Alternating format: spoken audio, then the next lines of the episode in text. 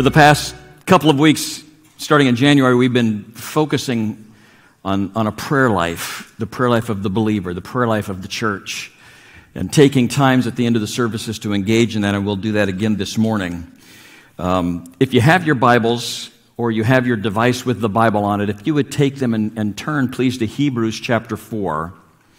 There's going to be a number of different scriptures that we're going to be approaching this morning, and, and I hope that you'll be able to take some notes uh, as it relates to that. But in Hebrews chapter 4, verses 14 through 16, the scripture says this Therefore, since we have a great high priest who has gone through the heavens, Jesus, the Son of God, let us hold firmly to the faith that we profess.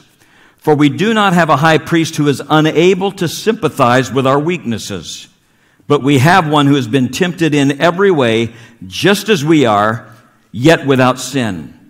And I'd like you to highlight this next verse in your mind. Let us then approach the throne of grace with confidence, or boldly, it may be in your Bible, so that we may receive mercy and find grace to help us in our time of need. Lord, I don't know the reasons that different people came to church today. Some of them may have come because they wanted to see some friends. Some of them may have come out of tradition. It's just what they do on Sunday mornings. Whatever the reason may be, we have entered into a place where we are in your presence.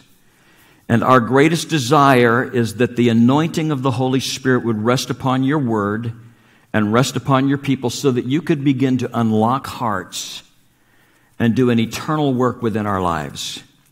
Father, the topic that I'm approaching today, I pray that you would give me clarity of speech so that we could understand that we could take a look at your word and find out what you are doing and how we participate. And I pray this in Jesus' name. Amen.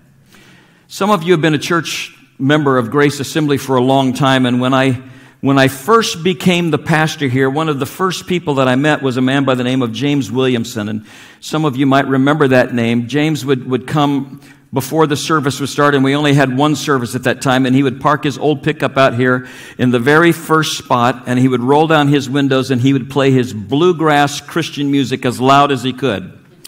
And so that everybody that was walking in would, would hear this music as it was coming in. And, and on one of my first Sundays here, he came in and he introduced himself to me this way Pastor, I'm going to heaven, and it's going to be a big surprise to my wife when I get there. That was, that was how he introduced himself.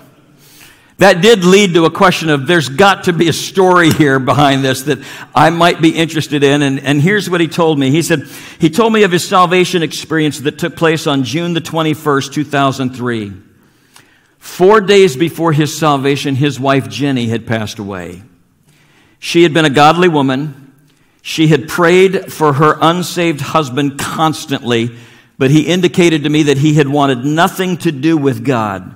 He said, I would never stop her from coming to church, but I forbid her to give any of our money to the Lord and would never let her tithe or give offerings. He said, in fact, I used to make fun of her when she would make a meal and she would put it out for us to eat, and then she would sit down and pray, like, What? Are you trying to poison me? So you're praying that your poison doesn't kill me? And he said, just used to look at that rather uniquely as he made fun of her.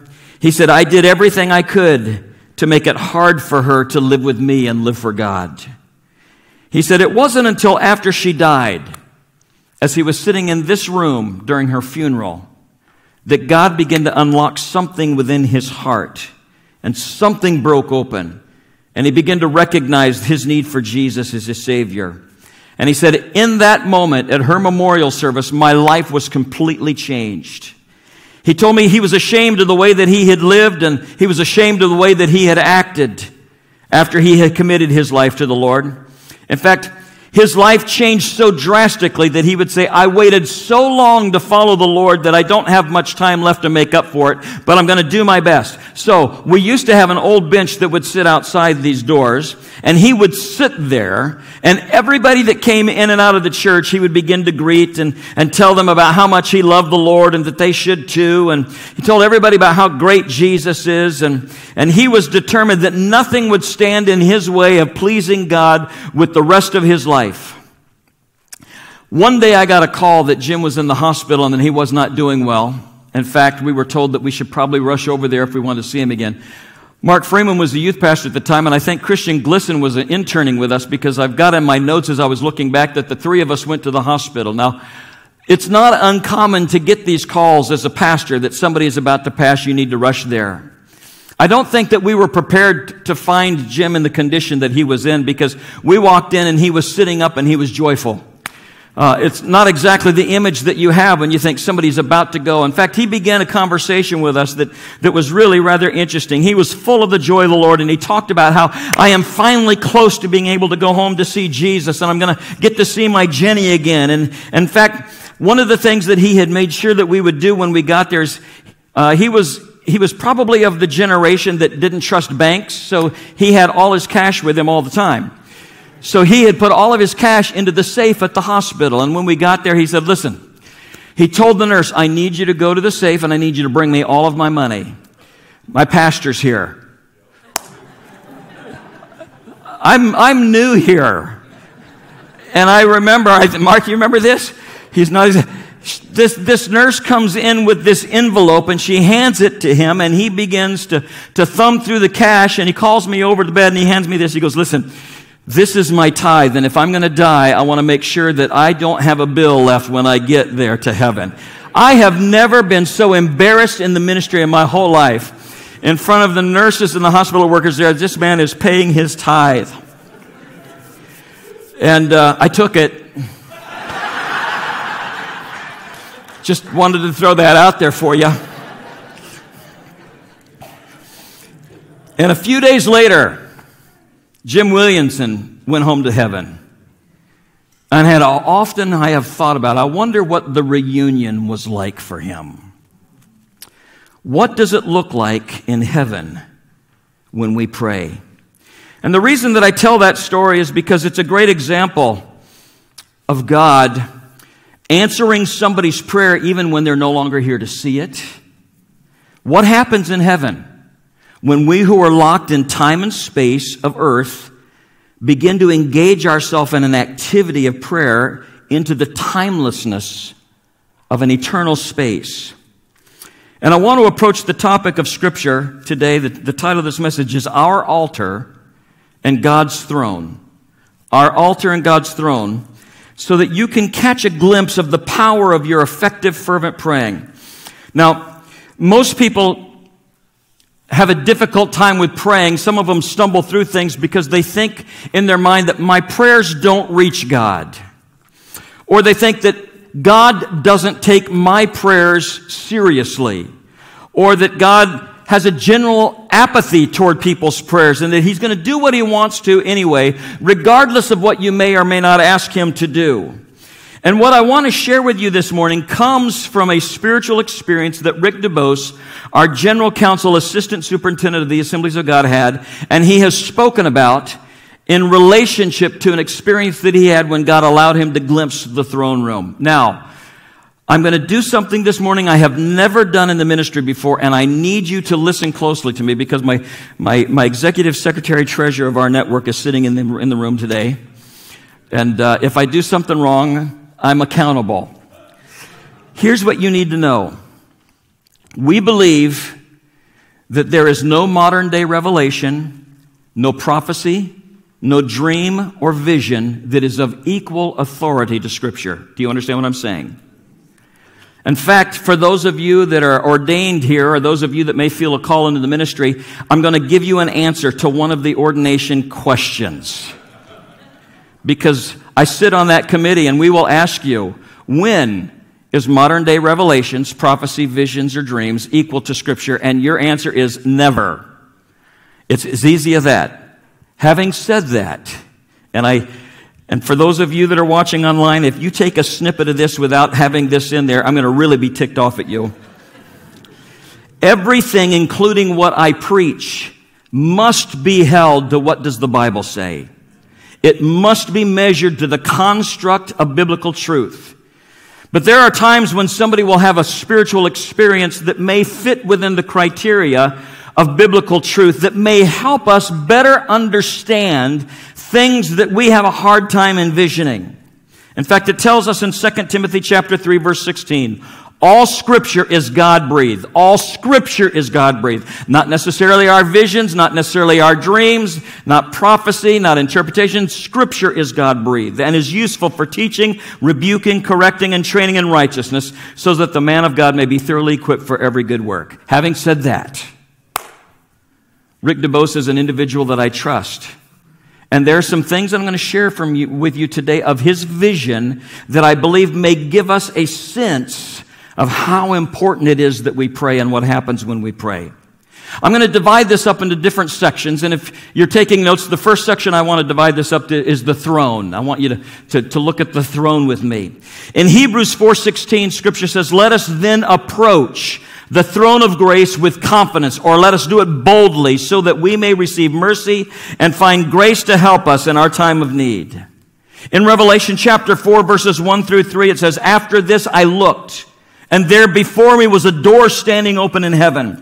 And the voice that I heard, first heard speaking to me like a trumpet said, Come up here, and I will show you what must take place after this. At once I was in the Spirit, and there before me was a throne in heaven with somebody sitting on it. Rick DuBose, a number of years ago, went into a time of prayer in his church, and the way he describes it, he was given a view from heaven of how God interacts with the prayers of his people. He describes it as it wasn't so much as a vision as it was a realization of insight into so many images and descriptions that we have encountered throughout scripture.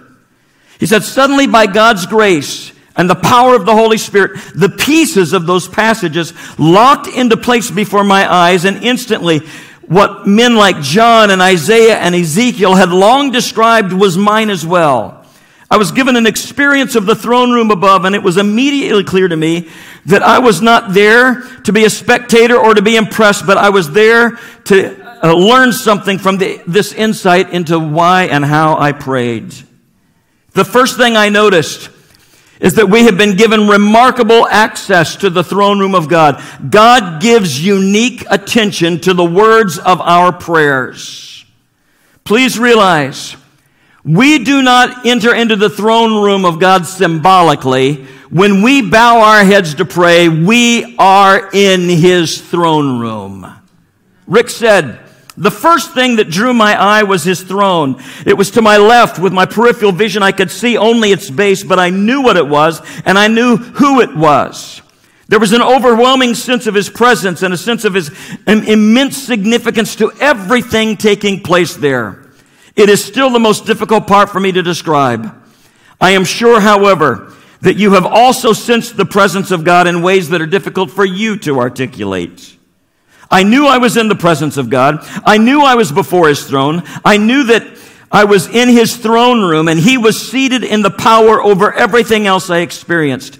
I could not bring myself to look at him because I knew I wasn't supposed to. To simply be with him and in his presence was enough and I was there by his grace. My sense was like that so often described in scripture and experienced in, in prayer. His presence humbled me. We realize his holiness in our true position in humble reverence before Him.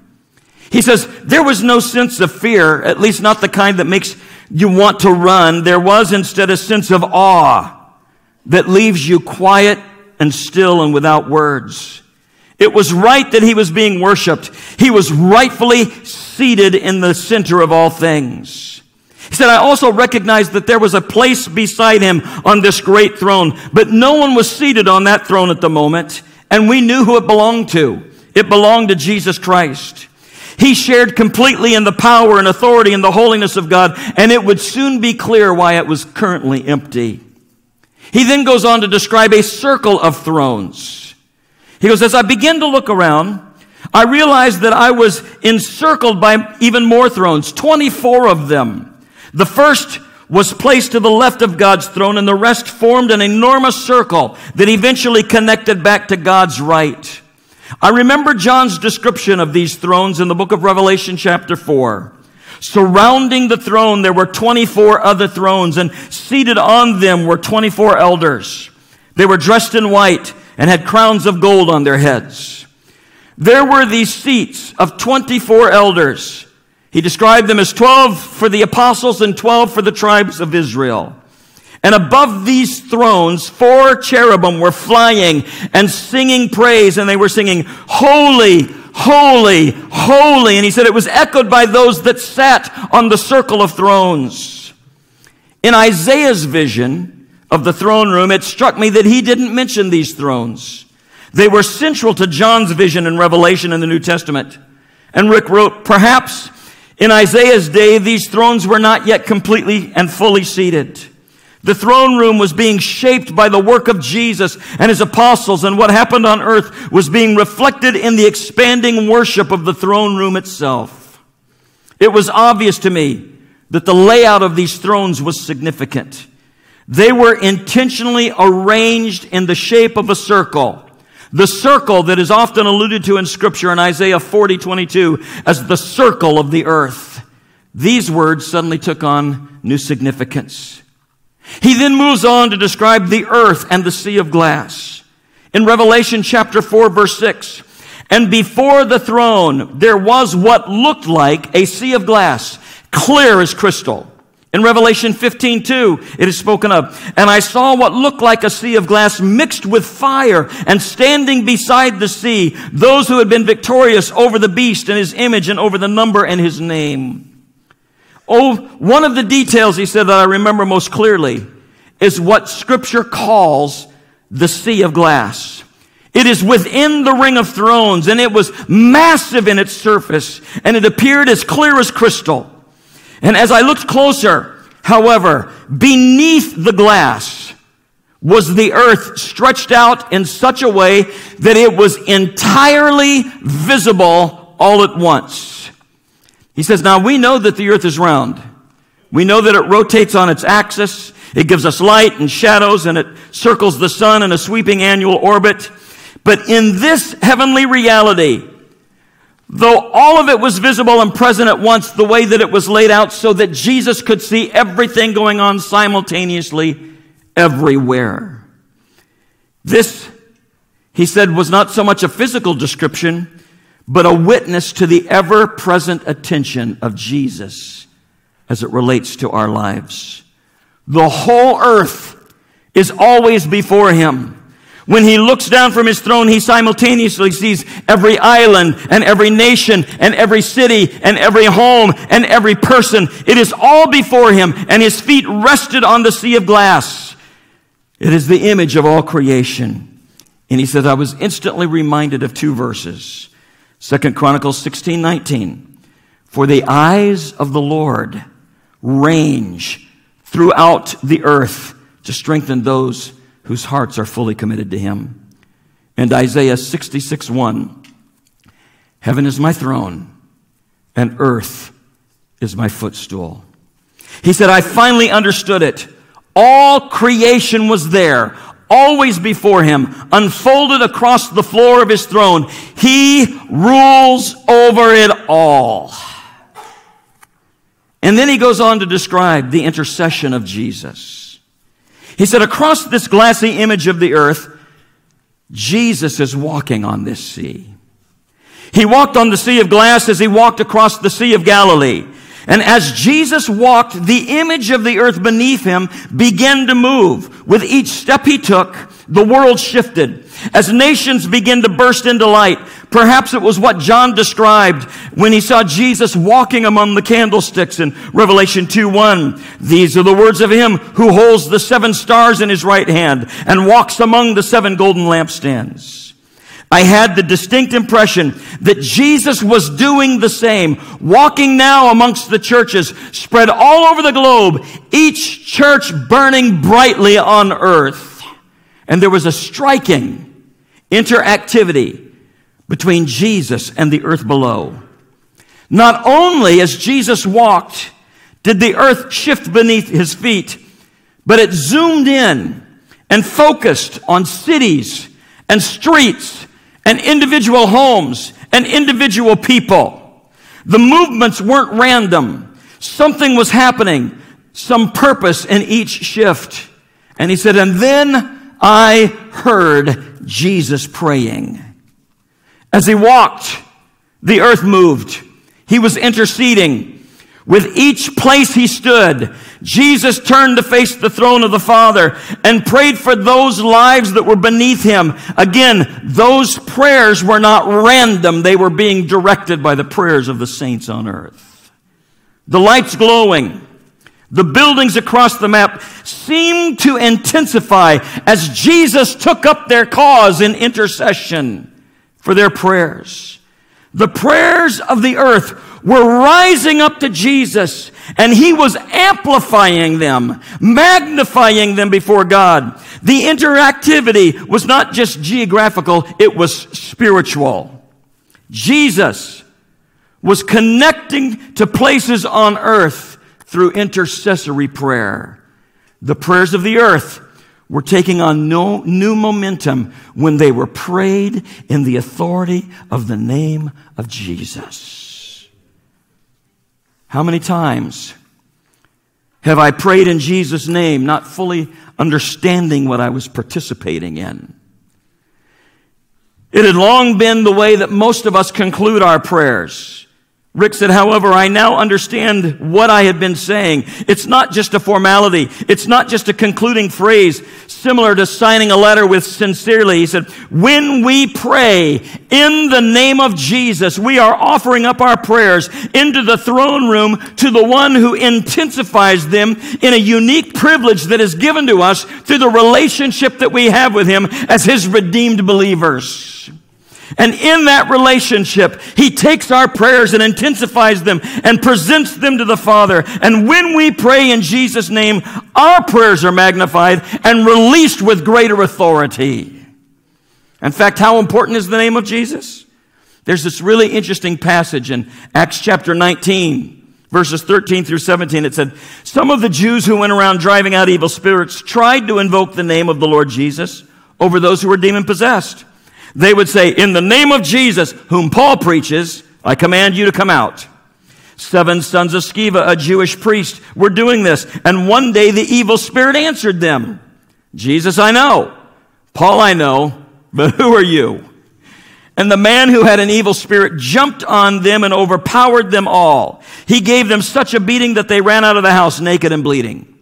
When this became known to the Jews and the Greeks living in Ephesus, they were all seized with fear, and the name of the Lord Jesus was held in high honor. For those of you that become accustomed to taking the Lord's name in vain, may I remind you of the power and authority of the name of Jesus. He said, John was right when he described Jesus' voice as the sound of many waters. Jesus' prayers are not like ours, limited to a single tongue or a single thought. His prayers are filled with the prayers of the believers all over the world. The prayer upon his lips are like rivers and rivers of prayer that are streaming from the earth right through him into the throne room of God and being presented to the Father. Your prayers are not in some heavenly line waiting for somebody to take your number so that they can worship or take your prayers and, and bring it to the Lord in worship. He said, no, Jesus takes them all simultaneously and through him presents them as they rise to him, to the Father. He said, never have I spoken a prayer in Jesus' name that has not been taken through Jesus to the Father instantaneously. He describes the balcony of saints. As I watch these prayers rise from earth, filling the throne room by Jesus' name, I began to notice the scale of the room. I had been focused on what was below me, but now I begin to see the immensity of the space above. Circling the throne room was a great balcony, a massive mezzanine filled with saints, peering down and watching all the movement and the action below. And from their vantage point, they could witness how the activity of heaven was directly connected to the activity of earth. They saw through the throne room down into creation. They were witnesses to the prayer of earth and the divine responsiveness. He said, I begin to understand the power of the witnesses that I never had before. They were not only witnesses to the work that God had done in their own lives, but by their position in heavens, they were witnesses to the work of God across all time and creation. Listen closely.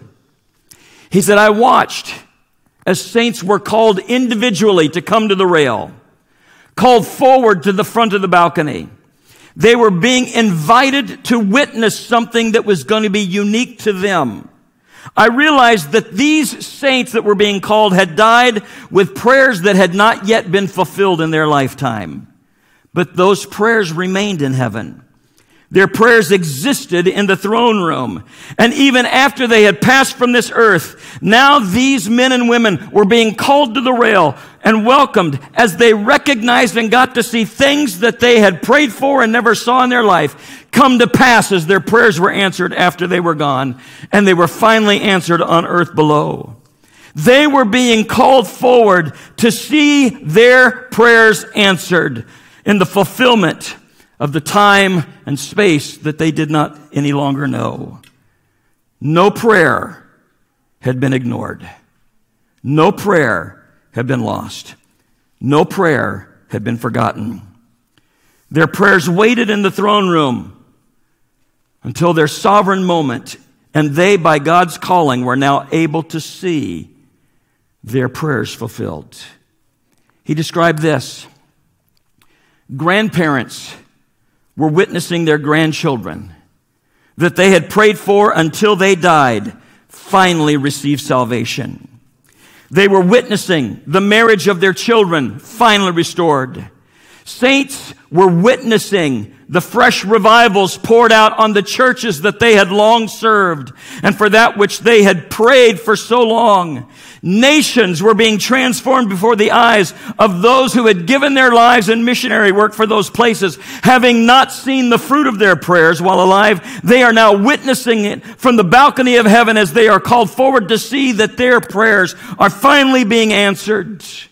Not only were they witnessing it, but they were being called forward. And as they were being called forward, all of heaven is acknowledging their participation in this great movement of God. And as they witnessed it, they worshiped and declared the goodness and the faithfulness of God. Let me make a clarifying point here.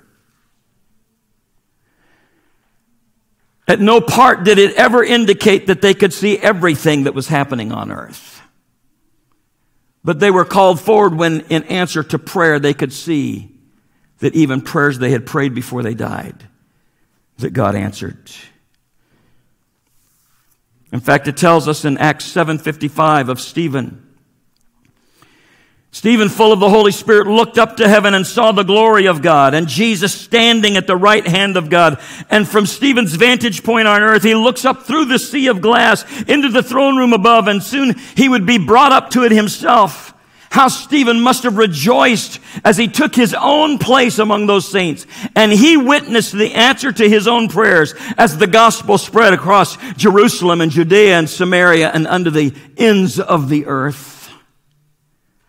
And then Rick goes on to describe the arena of angels. Says, as this balcony of saints grew in worship, it was echoed louder and louder by an ascending arena up above it that had nothing but angels. A great stadium of heavenly hosts, row after row, rising above the throne room, surrounding it all. And John describes in Revelation 5:11, then I looked and I heard the voices of many angels, numbering thousands upon thousands and 10,000 times 10,000.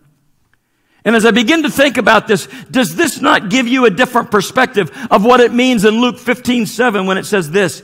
I tell you that in the same way, there will be more rejoicing in heaven over one sinner who repents than over 99 righteous people who do not need to repent. Do you get the scene of the rejoicing of heaven?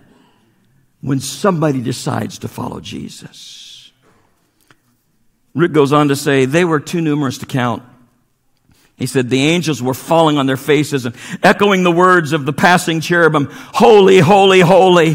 Suddenly the whole stadium and the throne room below was filled with the sounds of worship and glorifying God. And as Jesus prayed, Specific angels were being commissioned in that arena to go down through the sea and down onto the earth. He says at times there would be a commissioning of an angel and one would go. He says at other times there would be armies of them, thousands of angels descending on the earth in response to the prayers of God's people, crying out for God to do something. He said, I couldn't see where they were going. I couldn't see the work that they were doing.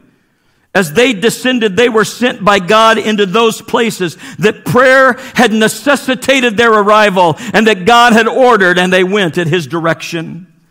All of these images combined into a clear sense of the enormous movement and energy of heaven.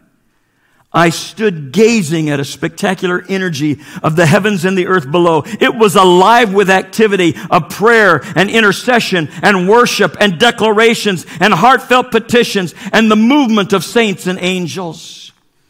He said, heaven is in constant motion responding and moving in coordination with the prayers of earth. There were no missing pieces. No thrones were empty. Everything was active in response to prayer. Everything was coordinated, never chaotic, but orchestrated in constant motion. All of it at the culmination of the prayer of the saints of God. And by the power of the name of Jesus, we have access to it all. Our prayers rose into this throne room and it moved it and it stirred it. And heaven and earth are moved by the prayers prayed in the name of Jesus. And Rick said, as quickly as it began, it was over. He said, I found myself kneeling in the same pew of the sanctuary by myself as I was. And he said, and in that moment, I sensed that God saying to him, What did you learn? He said, It was clear that the Spirit of the God wanted me to learn something about all of the prayers that I had been praying for so long. He says, And here's what I would share.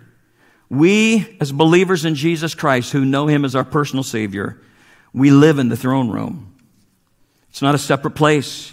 It's not somewhere up there that's off in the distance. It isn't some abstract theological concept. The whole earth is there in the middle of it. All of our days are lived before Him. There's nothing that He doesn't see. We live and we pray and we dwell in the midst of the throne room surrounded by the thrones of God.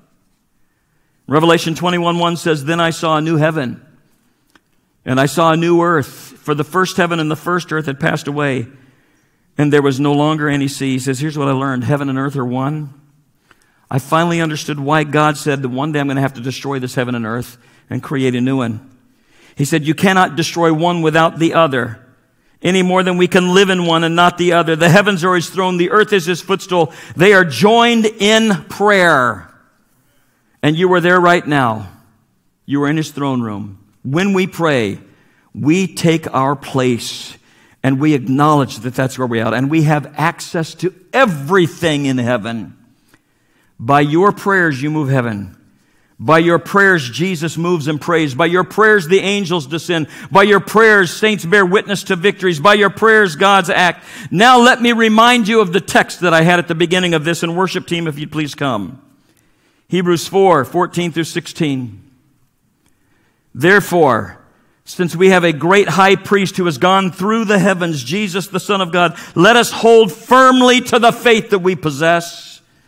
For we do not have a high priest who is unable to sympathize with our weaknesses, but we have one who has been tempted in every way, just as we are, yet without sin. Let us then approach the throne of grace with confidence, with boldness, so that we may receive mercy and find grace to help us in our time of need. We cannot forget why God calls us to his throne room boldly because by His grace, we've been given access to all of it. Don't know about you, but this changed the way that I have prayed the past two or three weeks. With this sense that somehow every word that I say, even when it doesn't feel like it, is being ushered right through Jesus. That when we pray in the name of Jesus, there's an intensity and an anointing that begins to be added to that that only those of us who know Him have access to. And if you're here today and you don't know Jesus as your Savior, then I'm going to ask you in just a moment to receive Him. Just like Jim Williamson did here one day when his wife at a memorial service changed everything. It's going to, He's going to change you. So if what Rick saw is true, Jenny wasn't surprised when Jim came walking into heaven because she may have been called to the rail to say, Hey, I want you to watch a funeral. You're not going to believe All the prayers for that man that had made fun of you. All the prayers for that man that told you you could never give a penny. He gave his tithe in his hospital room. Your prayers broke through, and a man's heart was changed, and he's going to be showing up in heaven. And here's what his salvation looked like. Now, for those of you that aren't saved, who's praying for you? Whose prayers today have brought you to this place? Who might celebrate in heaven of those that may have gone before? that have been lifting you before the throne of God for this moment right here.